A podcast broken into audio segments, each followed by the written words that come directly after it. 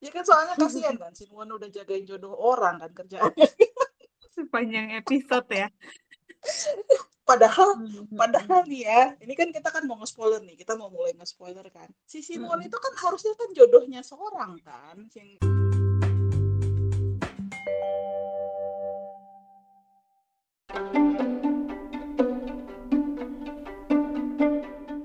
Annyeonghaseyo, welcome to Drakor Podcast.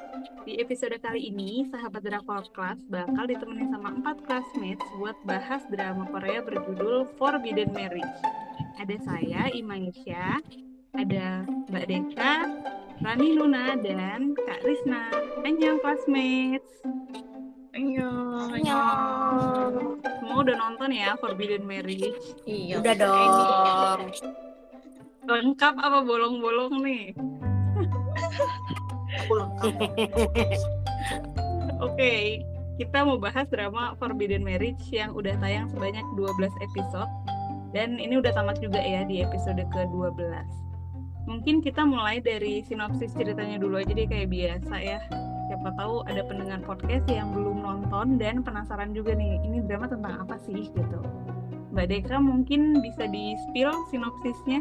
Iya, ini tuh tentang larangan menikah ya di kerajaan Joseon. Tapi ini ini ini fiksi ya, maksudnya bukan beneran cerita sejarah gitu kan. Nah, jadi kenapa sih ada larangan menikah? Ya karena raja sedih ditinggal eh, mati putri mahkota. Jadi put- eh, baru nggak lama setelah pernikahannya putri mahkota ditemukan bunuh diri gitu ya di kamarnya. Nah sejak saat itu raja itu ngelarang nih semua penduduk di wilayah kerajaannya untuk menikah gitu sih ya awalannya sinopsisnya. Mm-mm.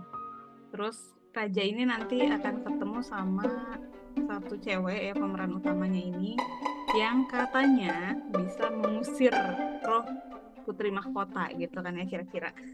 jadi jadi rajanya dihantui ya ceritanya Iya, jadi tujuh tahun tuh nggak bisa move on katanya gara-gara ada arwah putri mahkota ini gitu kan. serem gak sih serem gak sih ah pura-pura nanya Serem, serem itunya, tapi ternyata kocak. Settingannya, settingan settingan kemunculan hantu putri mahkotanya nih ya serem ya. Di di danau itu kan ya kayak danau Hmm, gitu. air. tapi ternyata iya di pokoknya apa tapi dikemasnya kocak gitu kan. Kan ya kali ada yang jadi ah ada arwah-arwah takut ah gitu enggak enggak itu bukan drama seperti itu Cantik juga kok putri mahkota. enggak ada Iya yang horor. Oke, jadi gitu ya teman-teman. Tadi sedikit gambaran tentang drama Forbidden Marriage. By the way, ini kan dramanya udah tamat ya, kakak-kakak. Nah, gimana nih kesan terhadap ending dramanya? Kak Risna gimana?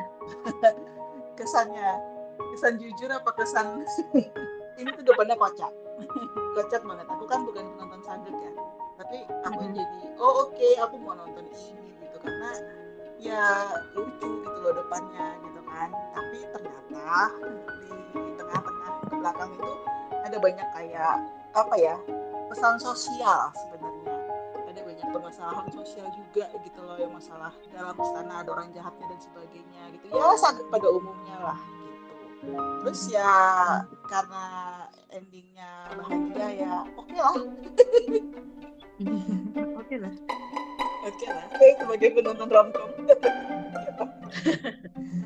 Kalau Mbak Rani gimana Mbak Rani? Kalau aku malah gimana ya endingnya tuh merasa kayak kurang panjang gitu loh kayak terlalu dipaksakan untuk cepat selesai padahal sebenarnya sih menurut aku harusnya bisa diperpanjangin sampai 16 episode minimal. Padahal di cerita aslinya kan panjang ya dan dan teknik alurnya di webtoon tuh itu loh maksudnya teratur gitu loh. Kalau yang ini kan gimana kalau dramanya?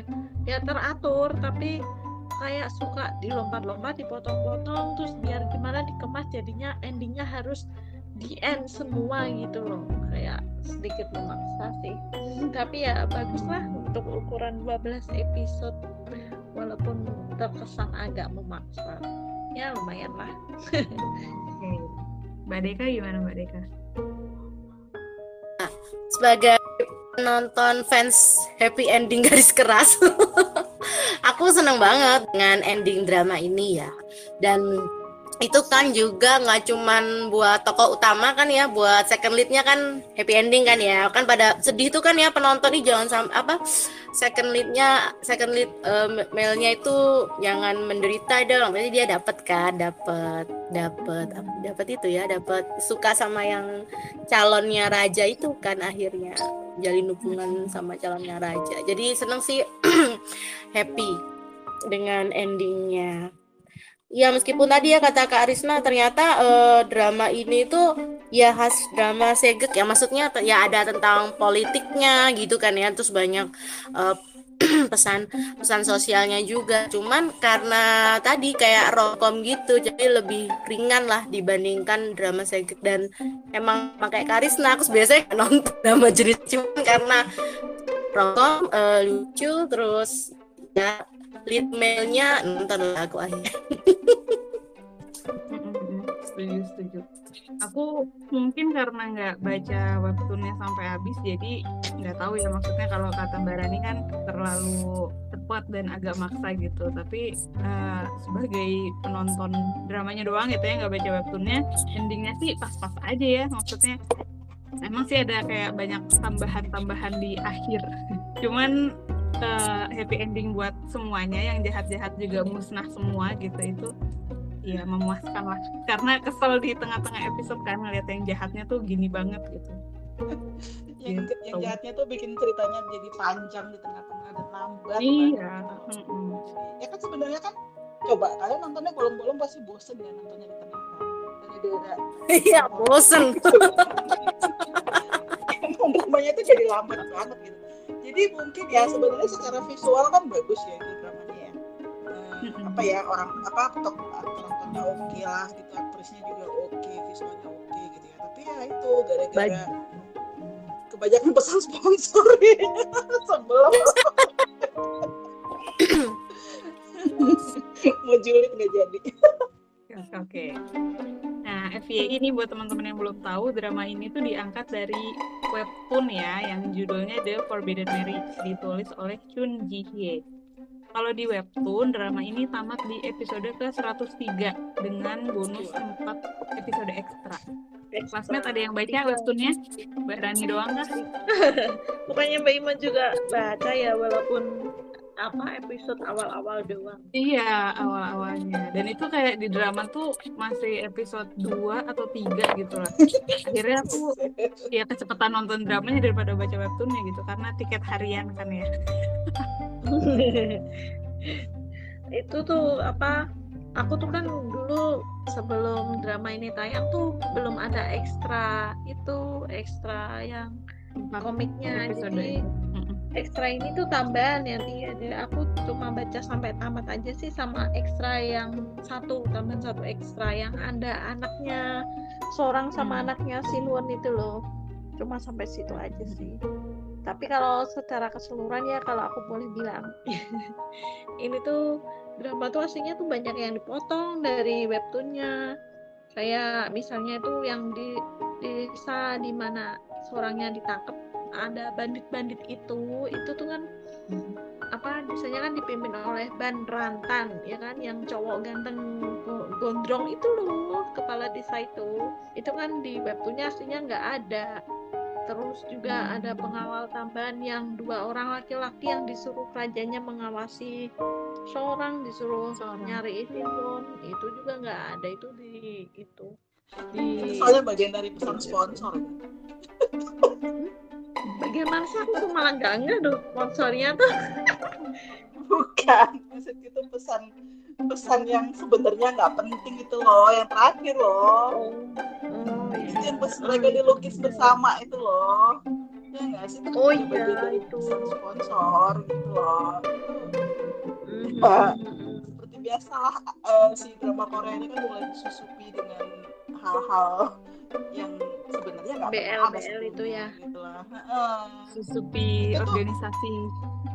Iya sebenarnya ya episode terakhir itu ya menurut aku kayak udah cukup happy sampai misalnya waktu seorangnya meminta sama raja supaya ada ngasih cuti hamil buat yang eh cuti melahirkan buat perempuan dan buat suaminya juga gitu loh. Itu tuh bagus gitu. Jadi Heeh, iya. dengan kata lain si seorang ini atau si, si apa, ratunya itu bisa membuat masukan bagus untuk membahagiakan masyarakat lah gitu kan.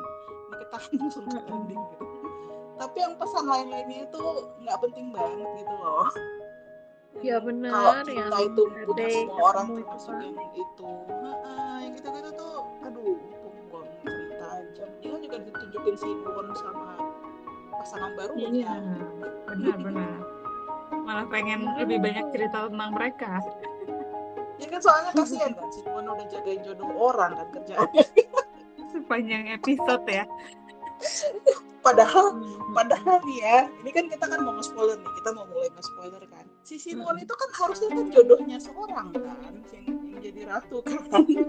Gara-gara ini Iya. jahat, malahan dia eh, adiknya yang dimajuin sebagai siapa namanya?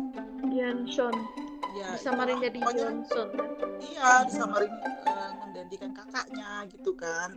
Terus udah gitu pas pula di situ pas hari mulailah dilarang pernikahan di kerajaan Joseon gitu eh ketemu lagi sebenarnya kan ada harapan ya. Penonton sempat berharap nggak sih? Gue mau berharap tadi. Karisma berharap Sinwon sama Johnson maksudnya atau gimana sama si seorang lah Iya dong, maksudnya kan itu kan mereka kayak meant to be kan, harusnya kan kayak wah tujuh tahun sebelumnya mereka udah terpisah, kemudian mereka bertemu lagi dan mereka kayaknya eh, ya saling memperhatikan lah gitu kan ada harapan sebenarnya di situ. Dan si seorangnya Iya. sendiri kan motivasi dia awalnya itu kan bukannya dia suka sama raja, bukan yang tipe yang wah rajanya keren, gue mau jadi ceweknya gitu. Enggak kan, dia cuma mengusahakan. Dia ini kan si seorang ini kan ceritanya cewek yang eh, kerjaannya tuh nyariin jodoh orang gitu ya. Jadi kalau bisnis perjodohan itu seret bisnisnya dia seret gitu. Jadi makanya dia pengen ada pernikahan gitu kan yang aku ngerti. Makanya dia berusaha supaya si raja eh, menghentikan tuh pelarangan pernikahan di Joseon gitu. itu motivasi awal si seorang itu itu doang loh sebenarnya makanya dia kayak gitu selain menyelamatkan diri karena udah ditangkep jadi sebenarnya masih ada harapan itu buat seorang sama Sinwon tapi kenapa Tapi dalam perjalanannya ketemu raja terus dia ngerasa rajanya Iya. charming gitu kak. kan dia kalau ngeliatin Iya. rajanya kalau gitu.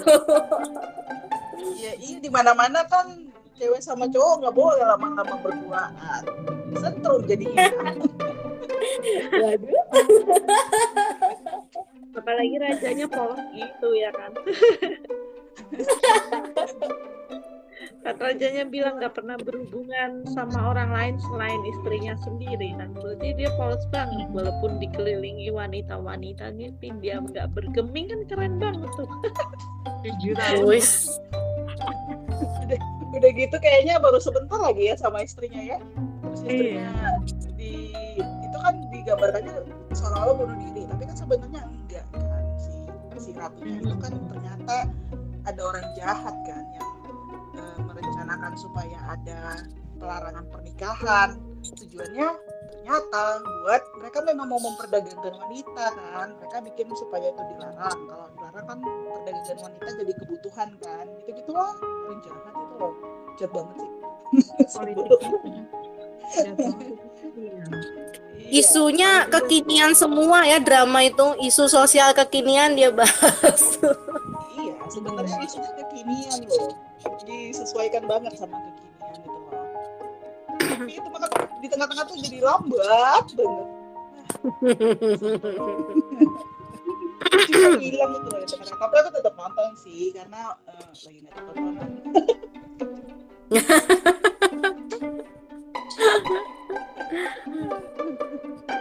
Terus kalau Mbak Deka, Karisma, sama Mbak Rani itu ada nggak sih tokoh yang difavoritkan sepanjang episode? ya seorang sih.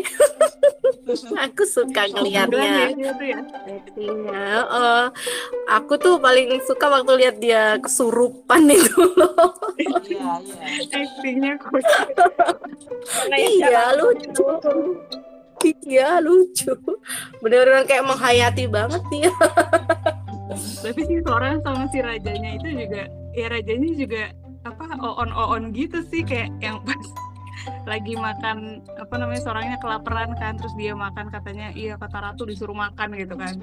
Oh ratu ada di sini eh silakan silakan makan yang banyak gitu. Dadah dadah itu loh yang dadah ratu. Iya. Iya, iya, ekspresi. Bener itu. Iya. Siapa sih nama pemeran seorangnya? Aku lupa. Kim Yong Dae Kim Yong Dae ya Kim Yong Kan Dae Yong kan Kim Yong Dae kan jadi Hah? jadi raja. oh seorangnya kirain tadi ngomongin raja seorangnya iya Yang jadi seorang Yun. Ya itu itu yang jadi seorangnya kayaknya aku pernah nonton di Zombie Detektif gitu ya. Tapi eh, waktu itu aku nontonnya juga nggak selesai sih Zombie Detektif itu. Mbak Rani siapa Mbak Rani favoritnya. Sama Karisna Kalau aku ya itu Masih seorang sama Yewon aku. Dua. Yewon sama Siapa? seorang. Yubun tuh siapa? Yewon yang jadi yang jadi itunya Siwon itu loh. Ah, Oh, jadi pasangannya si Moon akhirnya. Eh, Dikit dia, dikit doang jadi nggak begitu. iya kurang ini kurang panjang dia Tapi sebenarnya Ya kan, bener kan? ya, situasi kalau dipanjangin dikit mungkin itunya apa jatahnya Yewon mungkin diperbanyak loh. Apalagi kan sebetulnya Yewon sama seorang kan bersahabat nantinya. Itu kalau dipanjangin dikit aja mungkin akan lebih bagus gitu. Daripada tapi tapi sebenarnya dari menonton beberapa sagek ya kan ada beberapa sagek itu yang selalu ada pemilihan ratu gitu ya yang ada seleksi seleksi kayak gitu ya itu tuh Hmm, drama ini tuh menurutku agak maksa sih sebenarnya kayak yang eh, oke lah bagian yang seleksinya itu ada yang harus menjahit harus apa gitu ya itu masih nggak masalah. Tapi si calonnya itu berani menjawab gitu loh padahal nggak ditanya ya. Itu tuh nggak pernah terjadi tuh di drama yang lain gitu loh.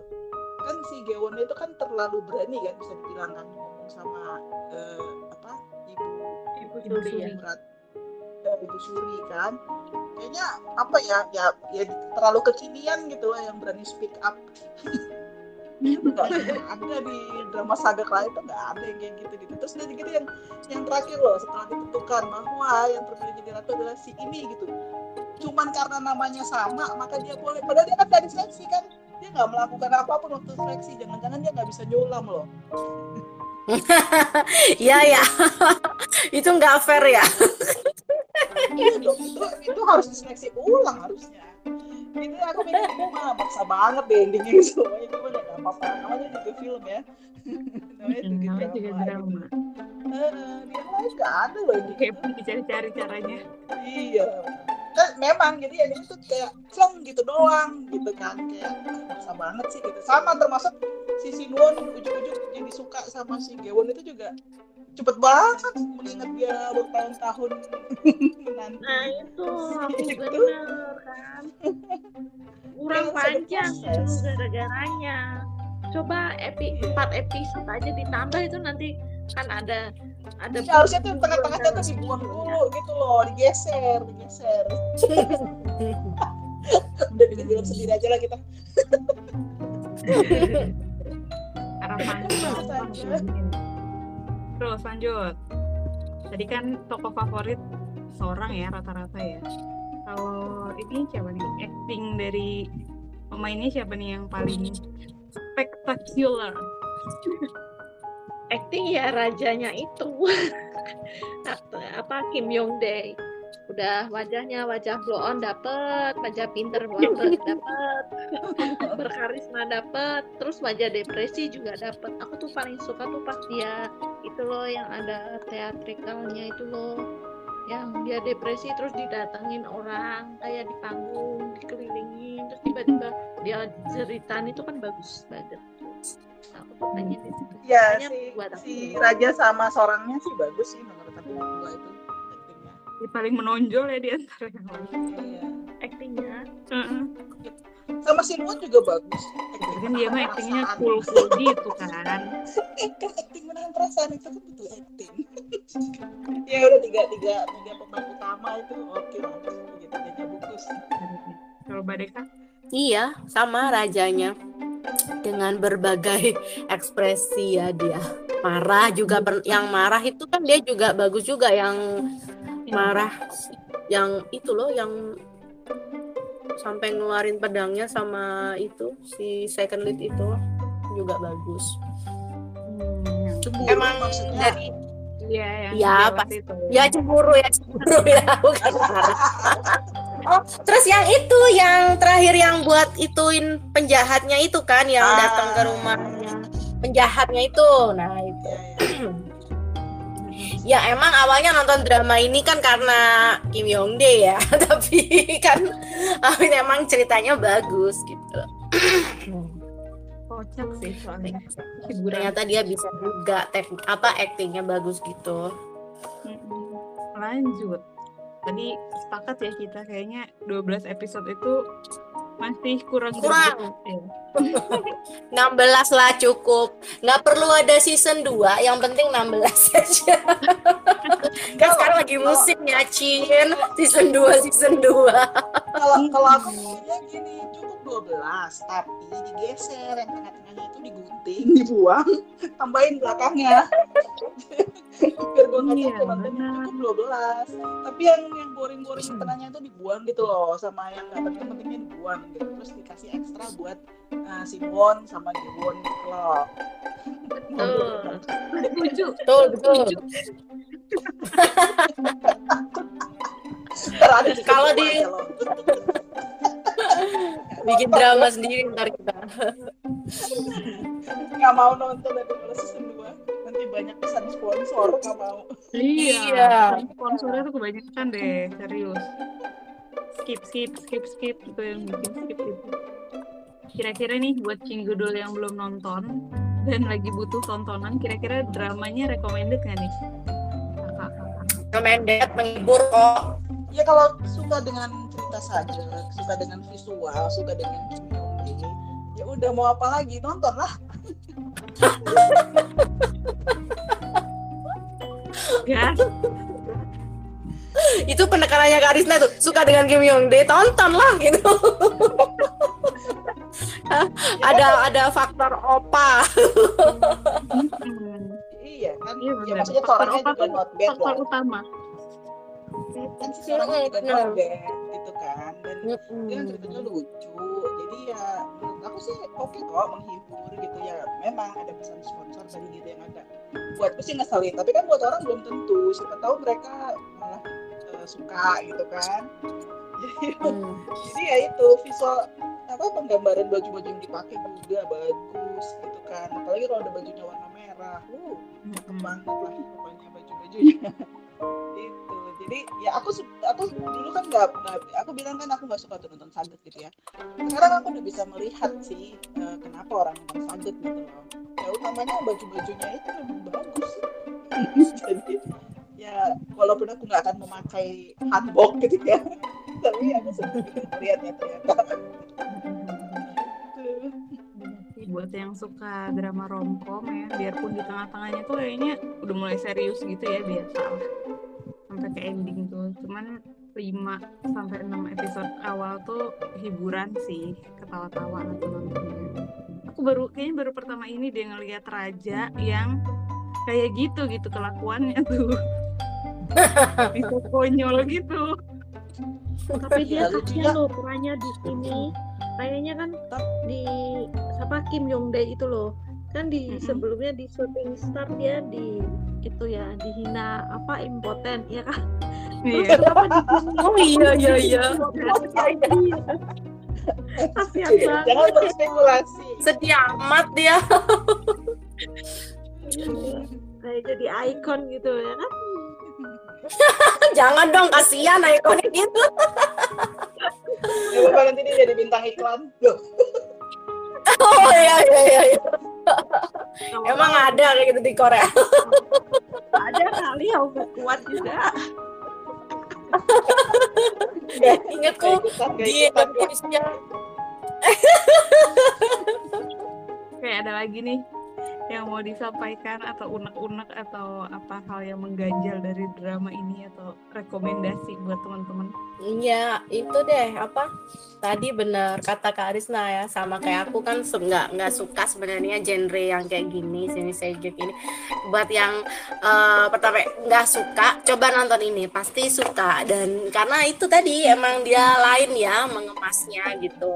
Dan aku emang sukanya karena banyak apa hal-hal kekinian itu yang juga di dibahas di sini gitu loh. Jadi ya cukup ya segar menghibur ya meskipun tadi ya yang nggak penting-penting itu bikin membosankan tapi belum tentu kan bagi kita membosankan bagi orang lain tidak gitu kan jadi ya recommended kok drama ini Recommended ya sampai 12 episode Iya dan aja. drama ini bisa ditonton di Prime Video.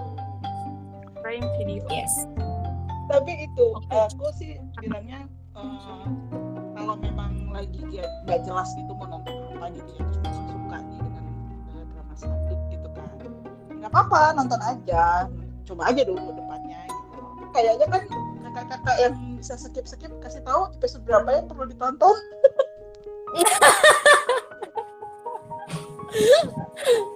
kan belum tentu ya Iya, tonton semuanya dulu aja. Cobain lah dua episode dulu gitu aja. kan. biasanya. cobain Di dulu semuanya. Di tengahnya itu itu sebenarnya pesan sosial sih kalau yang di tengahnya. Lebih kayak yang eh, perempuan itu diculik terus juga dijadiin apa sih dijual gitu loh ke orang yang Hmm, eh, trafficking ya jadi itu isu sosial sih sebenarnya gitu. Ya orang jahatnya kan memang menjual wanita gitu karena nggak boleh nikah. Kebayang nggak sih kalau orang harus nunggu tujuh tahun gitu sebelum nikah gitu loh. Aku suka juga sebenarnya dengan yang pesan terakhirnya tentang eh, kita tuh harus eh, apa mengasihi satu sama lain gitu gitu kan.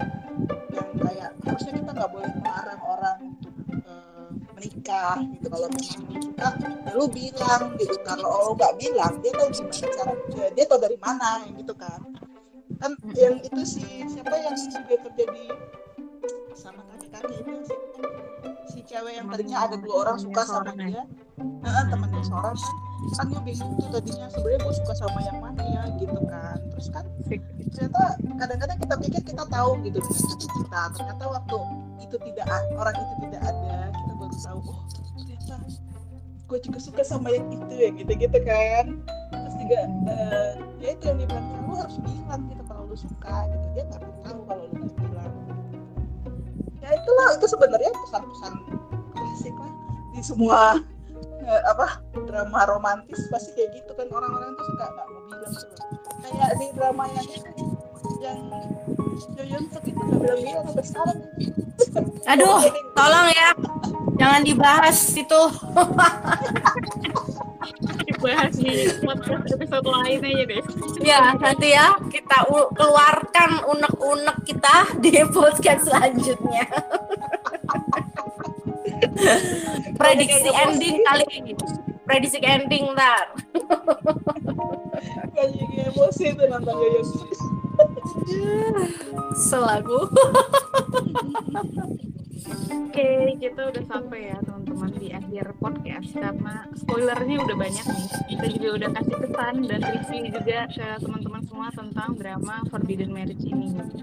Nah, buat teman-teman yang pengen tahu informasi atau spoileran seputar drama Korea, bisa kunjungi blog kita di www.drakorclass.com dan dengerin podcast-podcast kita juga di episode yang lain buat tahu rekomendasi drama-drama Korea dari Classmate Drakor Class. Terus seperti biasa pesan sponsor dari saya jangan lupa follow Drakor Class di Instagram, Twitter, YouTube, podcast, Facebook dan TikTok. Buat teman-teman yang pengen ngirim tulisan untuk dipublish di blog kita juga bisa loh. Silahkan kirim tulisan kalian ke drakorclass@gmail.com. Makasih ya kakak-kakak buat obrolan serunya hari ini dan see you on the next episode. Annyeong! Annyeong. Annyeong.